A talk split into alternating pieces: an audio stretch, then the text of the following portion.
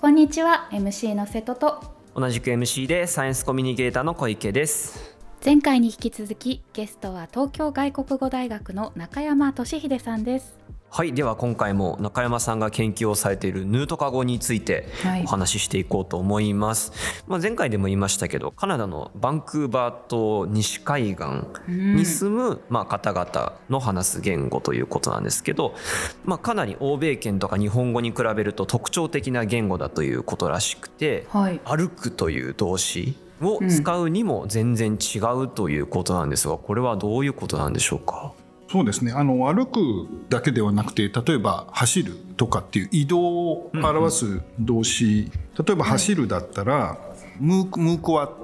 ていうのが一つ、でもう一つはカンマトコックっていうムークムークワっていうのとカンマトコック。この2つがあるんですよ。はい、歩く方もサアクっていうのとヤーツクっていうもう全然関係ない語が全然違いますね全然違いますよね。で、これの使い分けっていうのが例えば「ムークムークワ」って言ったら動物とかが犬とか猫とか、まあ、ライオンとかでもいいんだけど、まあ、カナダの方にはあそこにはライオンいないので クマとかですね が走るみたいのがムークムークワっていうんですよね。で人とかが走るだったらカンマトコックっていうですよ。だから動いている対象によって使う単語が違う？そうなんですよ。難しい。それは人か動物かなんですか？人か動物か近いんですけど、うん、鳥とかでもいいんですよ。鳥が走ったとかで言ったら、カンマトコックの方になる。人間と同じ方？なぜ、うん、あとは歩く方でもサアクっていうのはクマとかが歩いた、はい、でヤーツクって言ったら鳥とか人間とかが歩いた。で人間でもですね赤ちゃんとかが歩いた。みたいな歩いたというか、まあ、これ言っちゃうと分かっちゃうんで、うん、そうハイハイしたみたいな感じだとさあ悪の方なんですよね。えもしかして今思ったんですけど2本足か4本足かですか？当たり。あ なるほど。そこ区別するんですね。そうなんですよね。だからまあ足の数っていうふうに考えてもいいけど、まあ、姿勢っていうかあの走り方歩き方動き方の違いっていうことで捉えると。だから要するに区別しなきゃいけないとなるとヌートカ語を話す人だと歩くとか走るっていう行動を見た時にどっちかなと思ってるっていうか4本足かなこれ2本足かなと日本語話してる人は気にしないじゃないですか。もちろん区別はできるんだけどでもいちいち4本足で走ってるよねとかまあ日本語でもだから「ハウ」あの歩いてるか「ハウ」か。って言ったら「ハウ」って言ったら明らかにもう四つん這いになってやってるので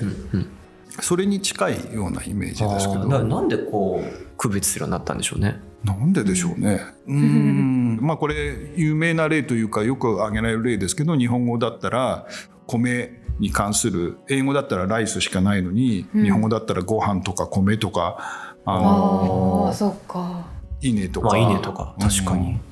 で日本語話者的に考えるとどう考えたって米と稲とご飯では全然違うよね。全然違いますね。食べれるか食べれないかとか 料理しなきゃいけないのかどうなのかみたいなね。だけどものとしては確かにライスなわけで、うん、そういうくくり方でも全然いいじゃない。いいんだけど 違うと。日本語を使う人の間ではやっぱりそういう米ってすごく大事なものだからどういう形でその米のことを話すのかっていう局面局面によって捉え方が違うよね。それが別の言葉になってるっていうことなのでやっぱりそこからいくとヌートカ語の話し手の中では2本足走行なのか4本足走行なのかっていうのが気になる、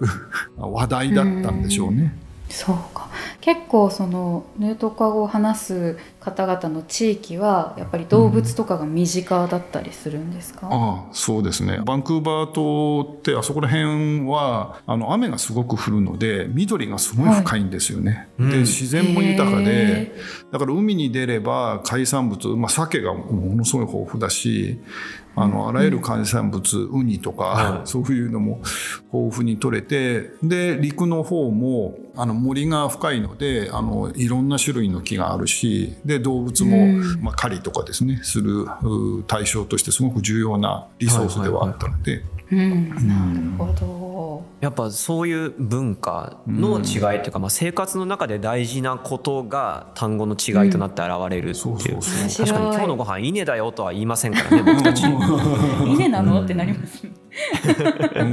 ね、まあ自然食っぽいけどね。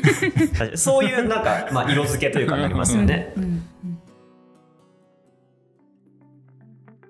はい。ということで今回はここまでになるかなと思いますが、次回でもまだまだヌートカゴの面白いことについてお聞きしていこうと思っておりますので、次回もぜひお楽しみに。楽しみに。